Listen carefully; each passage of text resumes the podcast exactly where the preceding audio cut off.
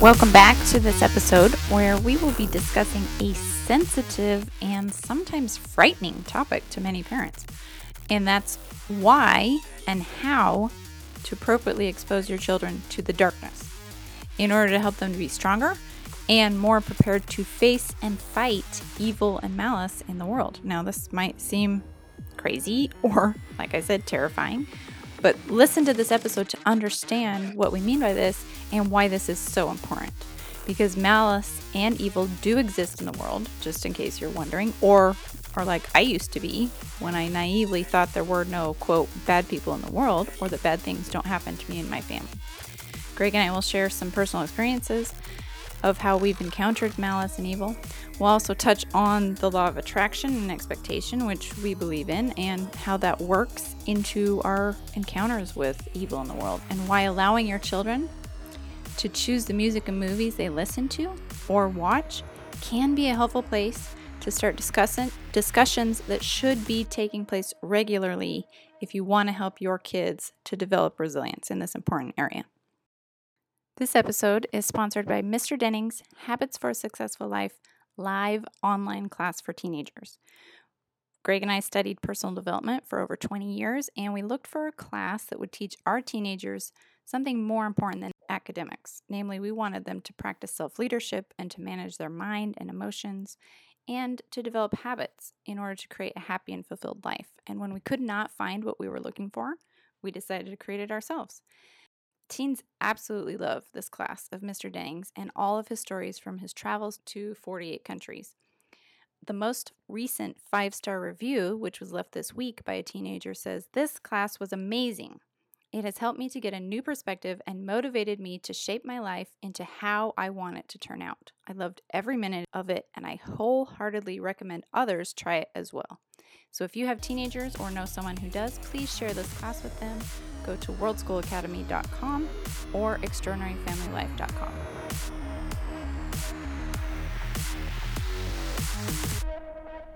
Hey everybody, welcome to another episode of the Extraordinary Family Life podcast. Rachel and I are in our recording studio, which also happens to be our van. Our adventure van. Our adventure van. Um, that's what it is today, because it's quieter out here with all the kids inside. And we have been sitting here now for ninety minutes talking about... What to talk about. What to talk about and how to present it. Because I, I think, and we love to do this actually, this is one of our favorite things. But ideas are complex, and life is rarely black and white. It can be so challenging to wrap your head around a principle or a philosophy or a practice and then draw a line. Some things are, are pretty clear-cut, and you're like, yeah, I can draw a line here. And other times you draw the line, but then somebody or something pops up or Uh, offers a, a counter idea, or there's a situation or circumstance, and you're like, okay, yeah, that's an exception. And it gets it gets challenging. Well, and I think it's especially challenging with this subject today because we're talking about something that is very complex, and it's so complex that in many ways I think it's avoided in general by parents. Agreed. Because we don't know how to address this. We don't know how to implement this into our family life. And some of us believe, and I know we used to believe this, at least I used to believe this, that we don't need to implement this. That in fact, ignoring this aspect of life is the best strategy to dealing with it. Which is kind of this subtle hope that you never have to actually deal with it. Exactly. I, I think that's, I think that's a key component there. Sometimes we don't face and address things, we just hope the need never arises. Exactly. And that's I I hope I hope it never arises. I hope it never arises for me. I hope it never arises for you. But the fact of the matter is, if it does and you're not prepared because you you had this avoidance hope strategy, which isn't a strategy. Hope is not a strategy. Then you can end up in a real dark, dark place. Problem in a dark uh, a situation that might be have irreparable damage. And that's why I feel drawn to talk about it today. And it, I mean, we decided kind of to talk about it because you went to a Krav Maga class this morning where your instructor, who is... So this this happens all the time. He's a, he's a ninth degree uh, black belt, awesome guy. Uh, the two guys I train with, there's four of us, and they um, one's a retired SWAT, and the other one's active um, SWAT. And they always have stories. Every time I go, they have stories about, um, usually about victims. And it's interesting that it's the it's the decision-making process, and usually it was poor decisions, not understanding, not knowing, not knowing what to do, lack of awareness. Some kind of poor decision led to a very big problem. And it came up today again, where there was a, a real tragic um, story. This is a story that's in the news, and yep. we had heard about it before because I actually have a family member who's attending the college um, where this girl was attending. And, it was a, and she was abducted. And so your SWAT instructor, not your SWAT instructor, your Krav instructor was discussing this yeah, today. And I, I hadn't heard anything. I didn't, I didn't, you know, I rarely check the and news. And we didn't even know it was the same Yeah, person. We had no idea it was the same connection until right now we're sitting out here talking. We're like, wait a minute. And we made the connection, but he was like, yeah, it, it, it started with an online meetup. And and he was kind of just going off because, again, he's in this world. He's He teaches defense classes to women specifically. He's constantly working with um, young adult women and, and training them, teaching them. He was just, you know, obviously feeling for this, for this young woman and, and the... Ah, the frustration there of like, hey, this kind of stuff can be prevented, right? If if you're if there's awareness and training. Well, and I guess I'm just going to give a quick recap of it was a college student. She had arranged to meet up with a guy that she didn't know but had met online in some I don't know dating website or app, and had arranged for him to pick her up. And he ended up abducting her and taking her for maybe a week, but kept her locked in his basement where he raped her repeatedly, and she was found naked. In the basement, covered in coal. Yeah. Uh, anyways, just, uh, just very sad, terrible, very disturbing. Uh, traumatic thing. In, ironically, this beautiful, quiet, little, remote, small town. Mm-hmm. Where we think, well, oh, those things safe. Don't happen, right? And, and again, we... We all want to have good, safe, comfortable, secure lives. And we want to live in places where it's predominantly safe. And, and, and it is, for the most part, for most of us. Um, those kind of things usually don't happen in our neighborhoods. What's interesting, though, is that those kind of things, terrible things, are happening all the time. Mm-hmm. And there are victims every single day. And we don't We don't hear about them all the time, and honestly, we don't want to hear about them all the time. That's pretty depressing. I don't even watch the news because it's so negative, but we have to have this, and this is why this, this topic is difficult. Really, we, and this is why I feel strongly, we, and this is why Rachel and I have been sitting here talking about, like, how do we present this? Ultimately, I think we have to. We have a moral responsibility to prepare our children for possibilities. Well, and by that you mean facing... Evil. Evil, yep, and malice and darkness. Knowing that it's there, but when, age appropriate, and how to introduce them, to let them know that it does exist, and to prepare them in case they themselves are ever confronted with it, or if they're ever physically present when somebody else is, which both situations have happened to me, where I, um, somebody was... you know, attacking me, or I was present and saw as a bystander when somebody else was being robbed or assaulted or whatever. I hope it, again, I hope it never happens. I genuinely, I mean that. I hope it never happens. But if it does, I would much rather be prepared myself and have my children be prepared so we aren't helpless victims.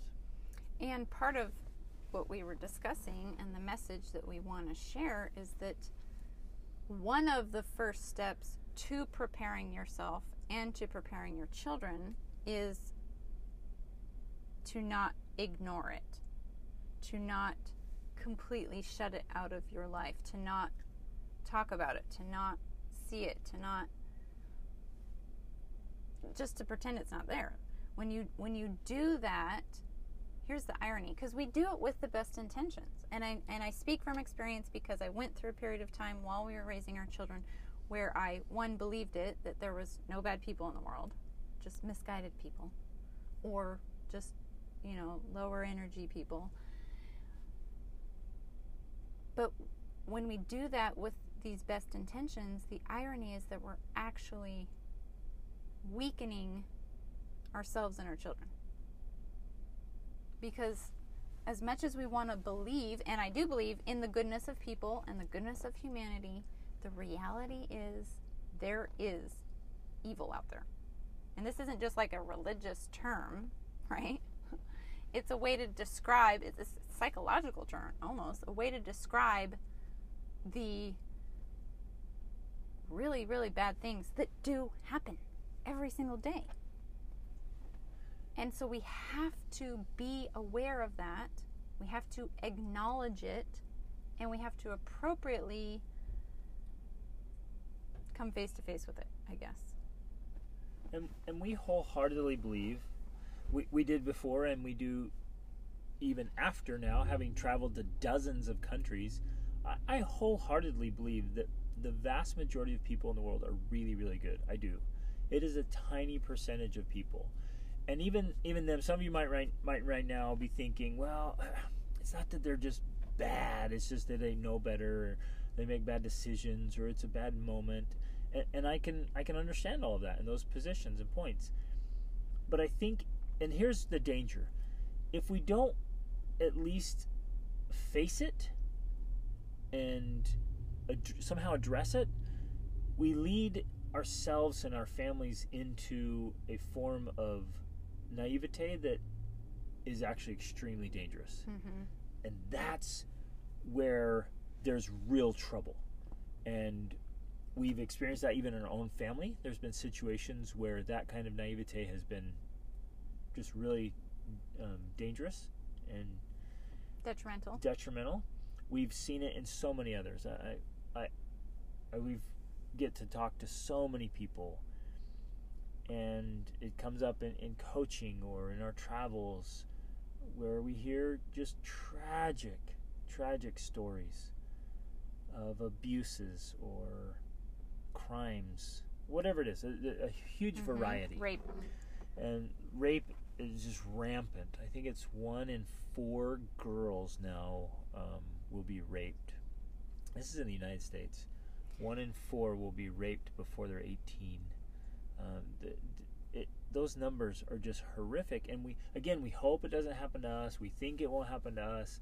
But one in four, those numbers well. are not in your favor, and it's it's a massive problem. That that's just one of the massive problems that needs to be addressed. Well, and um, this is also fascinating because we did a lot of research and study about Doctor Amen and the work he's doing with brain imaging, and we had the opportunity to have one of our children have a brain scan done, and it was very fascinating because when the doctor was talking to us about the brain scan, she was actually telling us um, when many of us go into fight or flight mode, there's actually another element, which is freeze. So, you know, our survival brain kicks on when we feel we're in danger, and it's fight, flight, or freeze. And she was saying the vast majority of rape victims actually usually go into freeze mode. So, I mean, that's just a very fascinating thing right there, that simply understanding something like how does my brain operate when I'm scared can help prevent, can help protect you against the evil in the world, right? Because if you know, hey, I go into freeze mode, if something bad happens to me, I need to be aware of that. That can be a key piece to protecting yourself. So it's, there's... And I, I, I got to address the, the parenting side of that right now too. Yeah. It's like, okay, now how do each of my children handle this? And if you if you, there's a couple punch because you're like, I don't know, I've never been scared. Like, okay, you need to run some like simulations. You need right. to try something, get in a safe environment. That's why simulations are so powerful, is you get in a safe environment where there's not a real threat and you practice. You pretend like there's you a real threat. You pretend there's a threat. What would you do? Right? That's helpful. That's helpful training. But maybe maybe you don't know. Or maybe you've had situations, but you didn't have the, the, the awareness of like, how does each child respond and how would they respond? And walk through these scenarios. And I get it, man. I get this idea of like, I don't want to talk about it. I don't want to address it. I don't want to scare my kids. I don't want to bring it up. But then I, I get thinking of all the people I work with, and you know, those people never thought it would happen to them either. Mm-hmm. It wasn't like they were out looking for it. Sometimes I think we tell ourselves that, like, oh, they brought that on themselves. And obviously there there are situations like that. But nobody thinks, oh yeah, you know, next month we'll have some horrible thing happen to our family. They don't think it's going to happen, and, and I guess I, I want to be prepared, and I want our family to be prepared. Well, and I, I want to touch back on this because, yes, you and I believe in the law of attraction, and we believe in, like, positive thinking and putting out good karma, that type of stuff. Like, we do believe in that. And yet, as much as we practice that or practice that as much as well as we can, we have had bad things happen to our family. Traumatic things happen to our family. One of which happened to the whole family um, while we were driving through Mexico and got attacked by a mob, right? Things happen that you may or may not have been attracted. I still am trying to figure out if we actually attracted that or it just happened, right? But it happened nonetheless. You, you sound crazy when you say things I know like I that. do, but I'm I'm just being honest. Like, and, and I'm well, because and I have I've to say I do, because I'm right with her on that. We agree on that. Like, yeah. there's there's a lot more to it. We don't maybe we won't get into it right now, but there is an element of that at play in the world. Absolutely, it's an element at play in the world, like gravity's at play in the world type thing. Um, and yet, bad things still happen. Now, sometimes they happen because you don't understand how you're using those laws, or you're misusing them, or you're just simply, it's the nature of existence in this world. The fact that there that that free will is a thing, and some people are going to use their free will to hurt other people. And if you study history, you begin to realize that having a decade or two or three or four or five of peace and safety is an anomaly. Like, mm-hmm. It is rare in the history of humanity to to go through decades like without having some serious threat. I mean, if you look at the course of humanity in history, it's more rare to have a peaceful life than mm-hmm. than to have threats all around you. That's crazy, and it's still happening right now in other countries and other places around the world. So we we live in this unbelievable time, but. And, and I want to emphasize, like, we're not free of trouble. If you, if you think that's the case, just talk to any, you know, peace officer or... Peace officer? Yeah, they call them peace officers. Oh. Um, like, any of those things, they can tell you stories all day long, things that are happening, you know, a couple miles away from you that you're like, what? You have no idea what's going on. But anyways, I, what I'm feeling that I really want to express this, the reason I wanted to even bring this up, because we want our kids... and ourselves to be sure of ourselves. You're in more danger when you are unsure of yourself. You are in more danger when you don't know how to think, especially how to think in a dangerous or, or difficult or scary or situation. In an emergency. Even an emergency yeah. situation. Right. Yeah, so so going back to this idea of that you're actually doing a disservice to your family, to yourself, to your children, when you avoid talking about, thinking about, imagining... Running simulations. Running simulations, these types of scenarios. And the reason we don't do it is because we are personally afraid. That's very often the reason. We're like, oh, I don't want to talk about that because it's frightening. Mm-hmm. I don't want to think about what might happen that could be bad because that's terrifying. And, obviously, then if you're, like, into the law of attraction, you think, well, I just might attract that to myself if I think about it. But the truth is, when you think about it in an appropriate and effective way, meaning in a problem-solving way, in a how would I handle this situation way, you're actually preparing yourself and, in some ways, I would say preventing, actually. I think that when you are mentally and physically and emotionally prepared as much as possible to deal with potential dangers in the world, you, well, like you were saying, you have a lot more confidence and you have the ability to think more clearly about what those situations look like and how you could respond to them. And it gives you a lot more power. Exactly. Because instead of operating from fear, you're operating from, well, in some ways it's a form of faith. Faith in your confidence. Right. And in your training, right?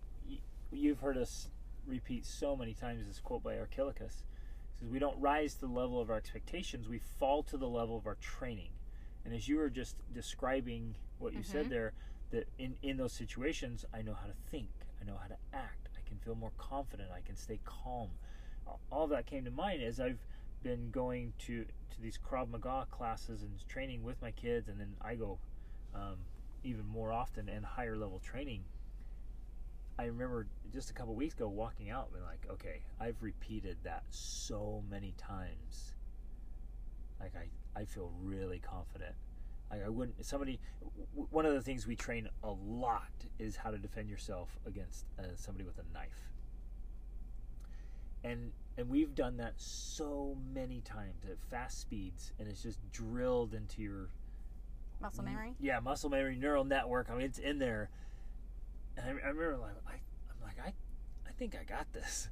So if somebody walks up with a knife, I'm not gonna freak out, going, "Oh crap, what do I do?" I know now. I've done it so many times. I'm like, okay, I'm just gonna watch him and see whatever move he makes. And I know exactly what to do, and I've done it so many times. Well, it's very interesting, too, that you're talking about this with training, because as I think through to our mob attack, one thing that comes to mind um, is this idea of being able to think through the scenario. And I guess just a quick recap for anyone who may not know about our mob attack. We were driving through Mexico, which we've done many, many, many times over the past fifteen years. And um, we drove through a small town, and our adventure van that we're in right now was surrounded by about thirty guys. Some of them had clubs, some of them had rocks. They pulled out tire shredders so we couldn't get out. Most of them had masks on. They started Which, slamming the side of the van with their they clubs. They didn't have the masks on because of COVID. They had the masks on because I was trying to film them, and they didn't want to be filmed. And they hit our van. They dented our van. They ripped my phone out of my, well, barely, almost ripped my phone out of my hand. They opened up our vehicle, tried to get us out. So it was a traumatic, potentially traumatic experience. Um, Don't let this taint your view of Mexico. It's still awesome. Mexico's still back. awesome. We love it. Yes, we do. It's stories like this. People are like, see, I'm never going. I know. I, well, I would go back. We would still go back and drive through Mexico, just not that part. Um, but one of the things that we learned very powerfully was, well, one was that we had never considered that situation before. You guys had been training in Krav Maga for the previous year. And I remember you, all of you, I mean, I'm saying you guys because I haven't been training in Krav Maga. So I have my own security detail. Um, you all just felt so confident.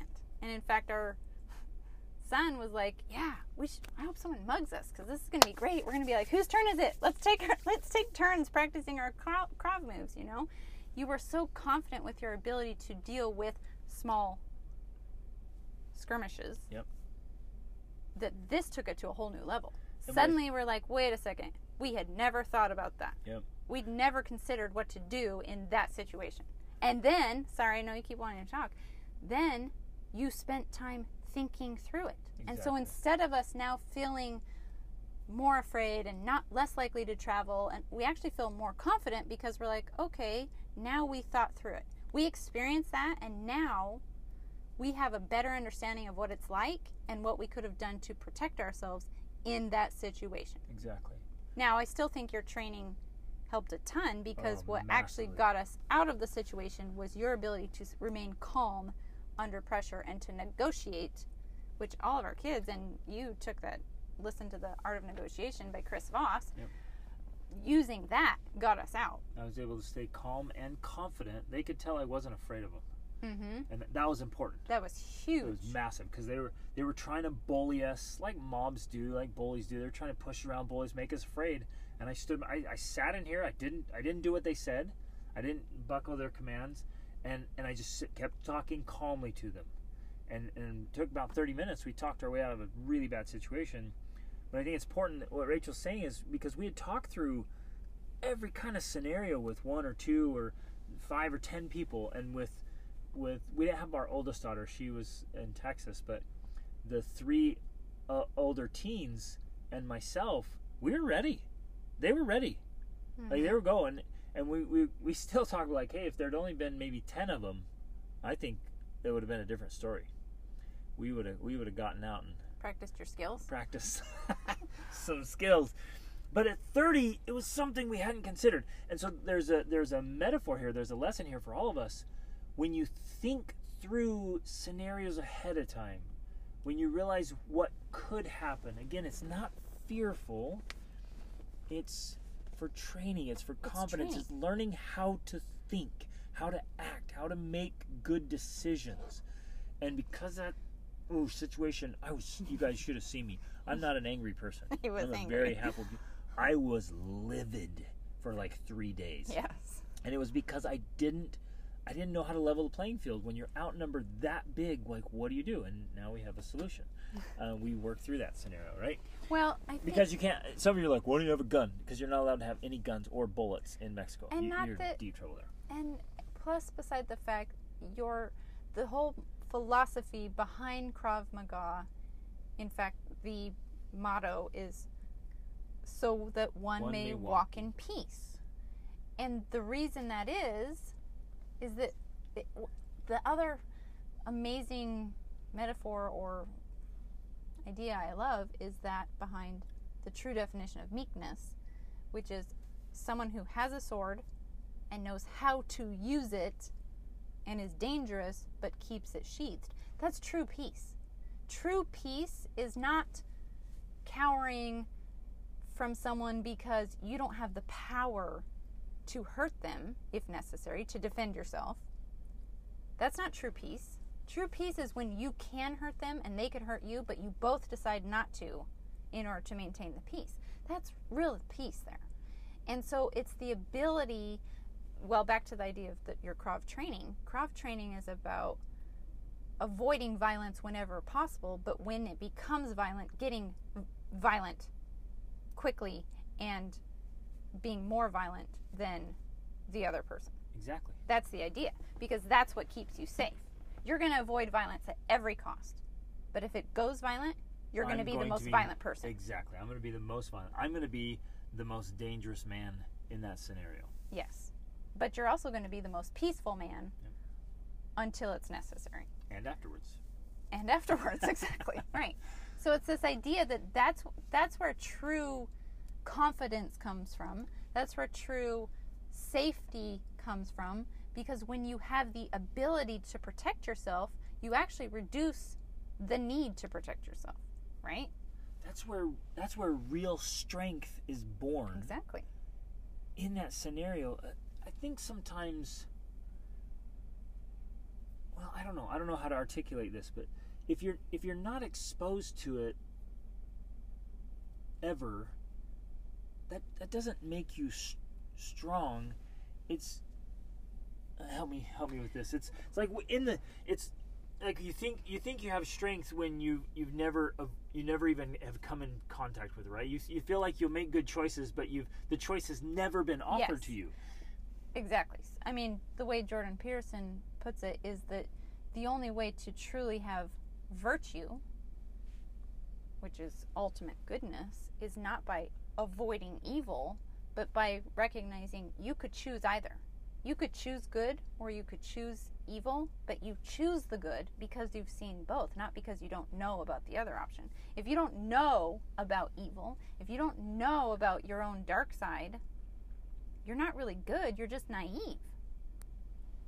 And that's that, that concept, if it's new to you, it, it seems it, it's a challenging idea. Wrong or or off or like very uncomfortable for sure. You're like, what? Ah. But who do we, who do we admire most? Who do we value? Who are, are inspired by the most? It's those who had the opportunity to do wrong and chose right. Mm-hmm. Those who faced the darkness and triumphed. You know, none of us are like looking for the hero who never went anywhere or did anything. Right. Right. They just avoided everything bad and hard in the world.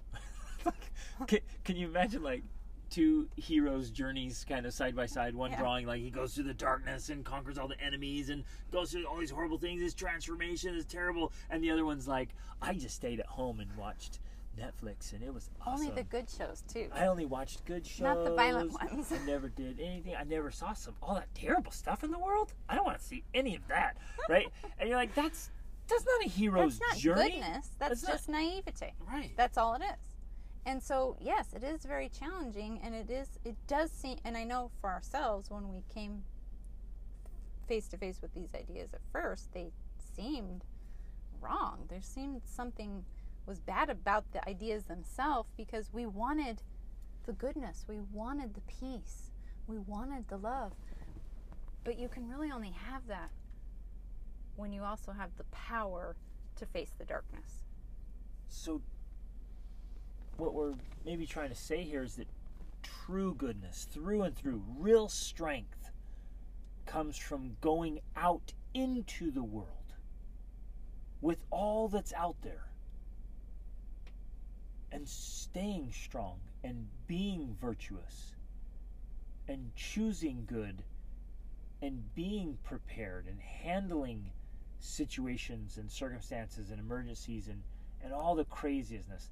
Like that's that's powerful. That's inspiring. That what is that's true competence. Competence. And wholeness. I, I can I could tell you guys how amazing I am at tennis. I'm trying to come up with something, right? Or I'm this awesome dancer. Or, okay, here, here's a good one. You just think, man, I can sing like nobody's business. I, you know, in your own mind, it's this, it's this delusion that many of us get into, right? You think you sing in the shower, and so you feel like you sing like Andrea Bocelli, right? And then you get invited to a recital and you sound like a drowning duck, right? Or the, the bird in uh, The Little Mermaid, right? The seagull. It, it's exposure. Does that make sense that you're rolling there? Like I can, I can sing in my shower and think I'm the best singer, but when I get out and I really sing and it's, it, it, it there's a performance, so to speak. Well, in some ways it's a comparison in that you're being compared yes. to other capabilities out there. And to standards. And to standards. And, and I'm being tested. You're being tested. And so this idea applies in that you want to test yourself with, I don't even know how to word this or articulate it the right way because it sounds weird. Test yourself with evil or darkness. Right. And that's not what I'm saying. But that you, could go really bad. I know. But test yourself with your ability to stand up to those things and to combat those things before you're really tested. Because that's the wrong time to be tested. In fact, that's the worst time. That's the most dangerous time to be tested. To, um, yeah, to find out that then, when it's too late, that you're ill-prepared. Now, to not be misunderstood here, we're not saying you go out and you seek out evil and darkness, or but that the, you commit it. You're, yeah, we're, we're not saying that. We're not either. Condoning any of that. What we're saying is, don't just ignore it. Exist in your little in bubble, bubble, pretending it's not there, trying as hard as you can to ignore it, crossing your fingers, hoping you're never exposed. Your kids will spend their entire lives never being exposed to it. Like, that's just and, not strength. And we, I, I'm going to point out a few ways that we see this um, in really great families, and this can be just families in general, definitely in homeschooling families. We see this with this whole bubble mentality of just protecting them, so to say, from everything in the world. That includes bad music, bad movies, bad friends, whatever, fill in the blanks. When the reality is your children need exposure to those things in order for them to develop strength of character. Now, that can be misconstrued and misinterpreted, and it can also be applied at the wrong times. I'm not saying that should happen to your kindergartner. There, we believe in this greenhouse principle, well, where when they're younger, it is great to have that little bubble that protects them. That builds some strength there. I do believe in that. But when it's appropriate, and especially when it's natural, we shouldn't be sheltering our kids from those types of things. And this has to be done. It has to be done in the right way. And and each child is different. Each child's uh, cognitive ability and maturity to even well. And we, Rachel, this is one of the things we were talking about. Is each child has to be not only be able to understand it, but be able to implement, implement adequately, apply it, and that. Again, takes training and practice. But we don't, so so at the right time, when it's appropriate, we want to take our kids and let them know what does happen. And and this is, we love doing this, like, as our family devotionals or just family discussions. We talk about several times. We'll we'll share things that have happened to people we know or happened in the news, or we hear stories, and we don't we don't hide this from our kids. I see I see parents do this. They they don't tell their kids any of it. And I, I can see why they're doing it, but there's a there's a time and a place. Again, we don't we don't want to be fearful though. I I, God, I want to go to both sides here. I'm like, no, you don't want to be fearful, you don't want to be negative, you don't want to paint this picture of the world's terrible and right. rotten. That's the other podcast though. Okay. Which we've covered. Yeah. I mean, so we've covered that side of it. We're trying to cover this side of it, because this, this side is this important. This side, then you say, okay, kids, this is what happened. Let's go, the term Rachel and I like to use is go upstream. Let's go upstream a little bit. What could have prevented this? I guess as a as a as a husband, as a father, as a mentor, a coach, a leader, as a man, I look at any scenario and think, could this have been prevented? Man, and that fires me up when there are so many situations that easily could have been prevented. And then that drives me to want to help and teach and train people. This is really the driving force behind this episode. Of like, if it if it's preventable, man, let's prevent it. But the only way it's actually preventable is by talking about it and thinking through it and saying, what could prevent this from happening? From getting raped, or from being mugged, or from getting attacked, or fill in the blank. Like, what could prevent this from happening? But if it never comes up, if you never talk about it, if you always avoid it, if you never see a movie that that happens in, or even, oh, so I'm going to bring up the music thing, even things with music, because we, it, with the best intentions, we want to make sure our kids are listening to good music, quote unquote, whatever that means to you. Well, I believe that children, not children, I'm going to say teenagers specifically, teenagers should be able to pick their music.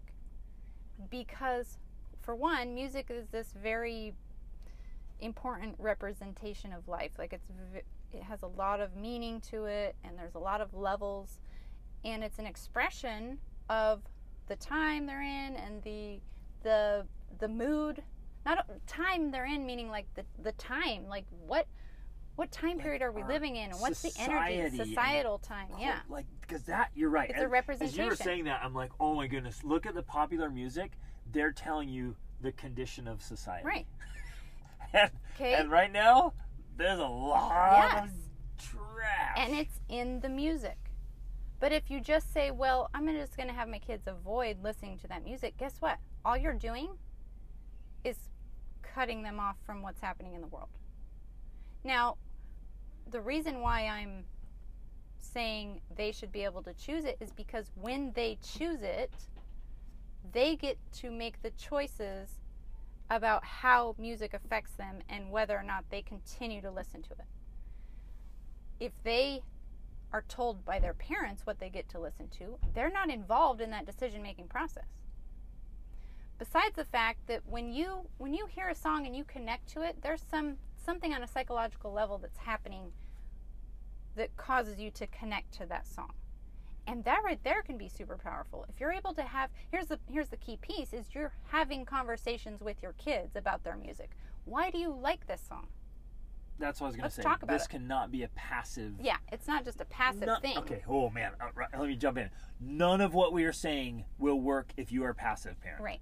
If you're this like, hey, permissive you know, parenting. You just watch whatever you want, listen to whatever you want. You guys need to see what the world's like. Yeah. Go ahead and go out. Yeah. Like that will not work. This is this will only it's work in very proactive parenting. So if you're if you have a passive parenting style, I'm going to say stop doing that. Be proactive. But if you're just like, no, I'm going to stay passive, then you can just disregard a lot of what we're saying because it will backfire and implode and explode in your family if you're not very proactive. Just allowing your kids to watch or listen or do whatever they want without, without real discussion. hands-on discussion, helping them learn how to think through, make the decisions, understand what's actually being said, why it even matters. Right. If you're not really engaged, this won't work. It'll backfire. So our kids will listen to songs or even watch movies that we're kind of like, oh, but then we talk about it. And we're like, why do you like that song? Like, what, what does it mean to you? And it's amazing that the meaning they give it is often very different than the meaning we give it or the interpretation we have about it. And so essentially what we're doing is helping them to process it on their own so that they can understand themselves and better understand the world and make appropriate decisions about that.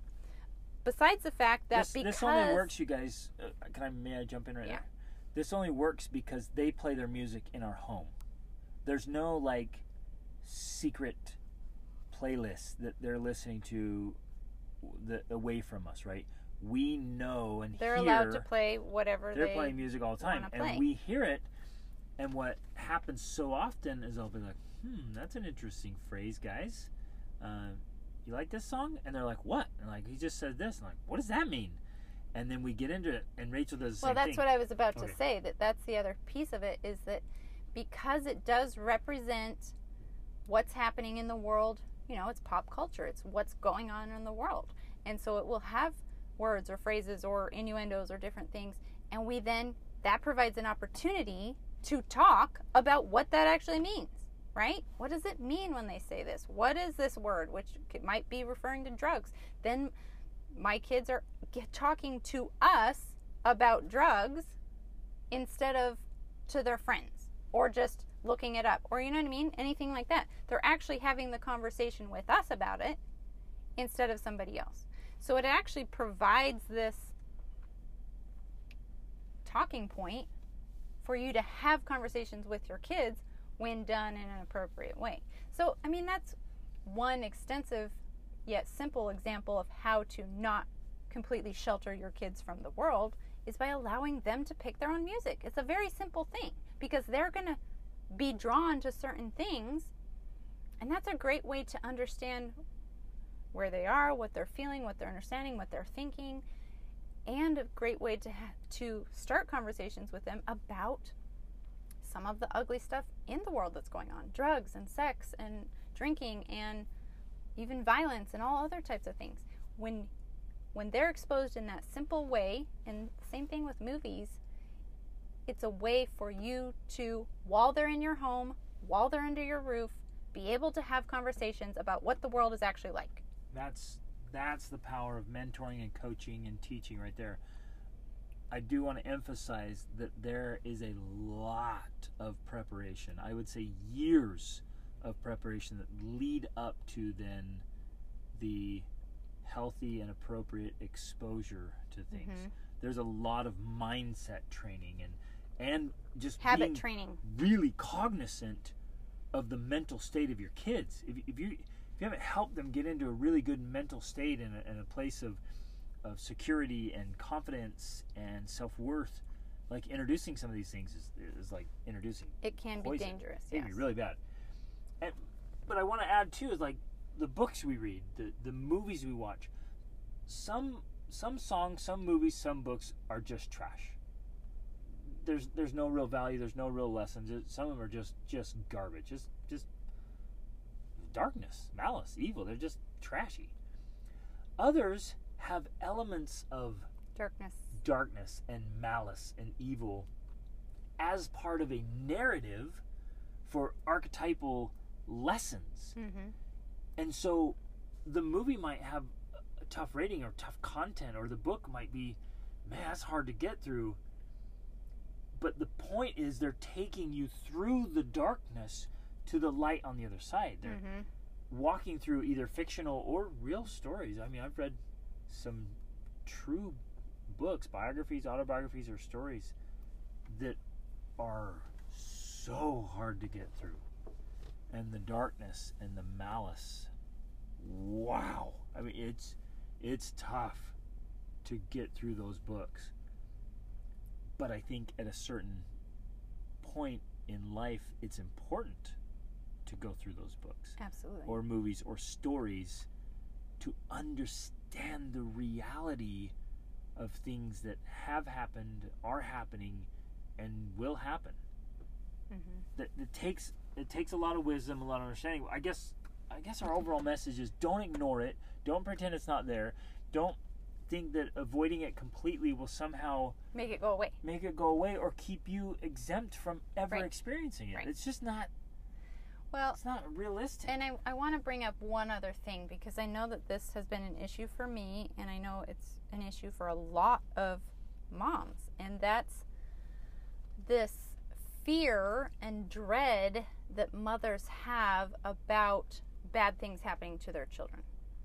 And this can be, you know, worrying about them getting hurt, worrying about them dying, worrying about whatever. I mean, there's all levels of this worry that mothers can experience. And a lot of what we have been talking about today, I think, applies to this as well.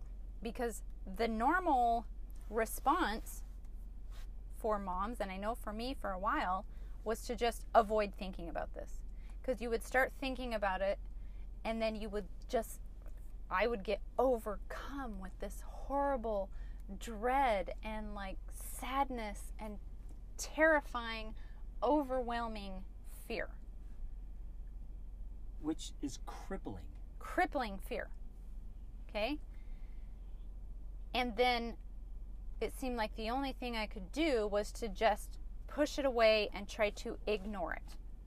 That was my strategy. But the reality is, just like what we've been talking about today, it doesn't work in the long run. It doesn't help you, and it doesn't make the fear go away. Interestingly, what I have found that does work is when I actually go there mentally and walk through the process, like we have been talking about, of how I would prepare. First, how I could prepare to prevent such things from happening, and if they happened anyways, what I would actually do. I've literally thought through the process of what I would do if one of my children died, and mentally realized that I would cry my eyes out, I would be absolutely devastated, but over time, and it might be a year, two years, ten years, life would go back to normal. And because I've walked through that process, the fears have pretty much gone away. Like, obviously, I think fear doesn't go away one hundred percent. I still will get nervous if my kids are doing something that I'm like, oh, they're going to get hurt. But the crippling fear that I used to experience, I no longer have. And I think it comes by realizing, you know what? Ultimately, I could survive. It's it's walking over to the darkness, mm-hmm. to the abyss. Right, facing the abyss. To the shadow, turning and, and looking it in the eye, so mm-hmm. to speak, and processing that. There's so much power there. It, it seems interesting. It seems crazy. It seems mm-hmm. ironic. It seems counterintuitive that, like, the the way to overcome it or transcend it or rise above it is to face it. Mm-hmm. But that's been true with every sort of preparation. The more prepared you are, whether it's to speak in public, which terrifies people, or to perform at a recital, or to go to a championship in sports, or to prepare for a fight. Whatever it is, the more you have trained, the more you have prepared, the more you've thought through it and practiced again and again and again, the more you can confidently step up and say, I'm ready.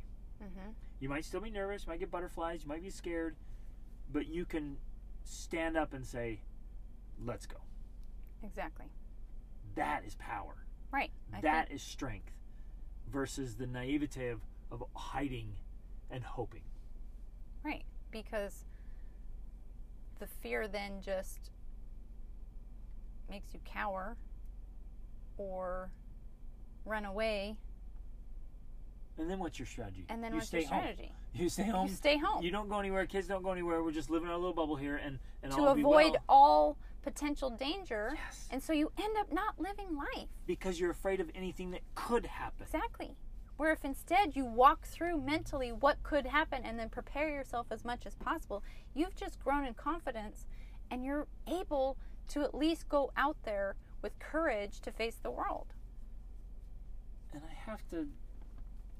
I have to blow up a little bit of a, a bubble here that some people live in. They think that their place, that bad things don't happen.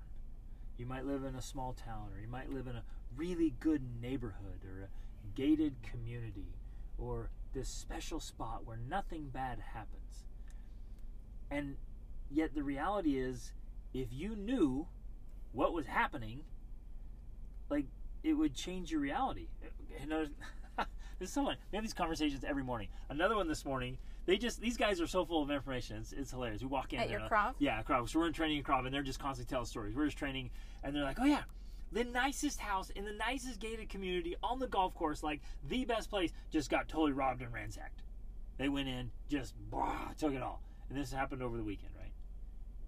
And I'm like, okay, so, you know, these are people living in those areas, or... And again, I'm not trying to like scare you, but I kind of am. So sorry, not sorry. Um, I, I I remember one time sitting down with somebody, and I don't know how it came up, but we were talking about, you know, sex offenders.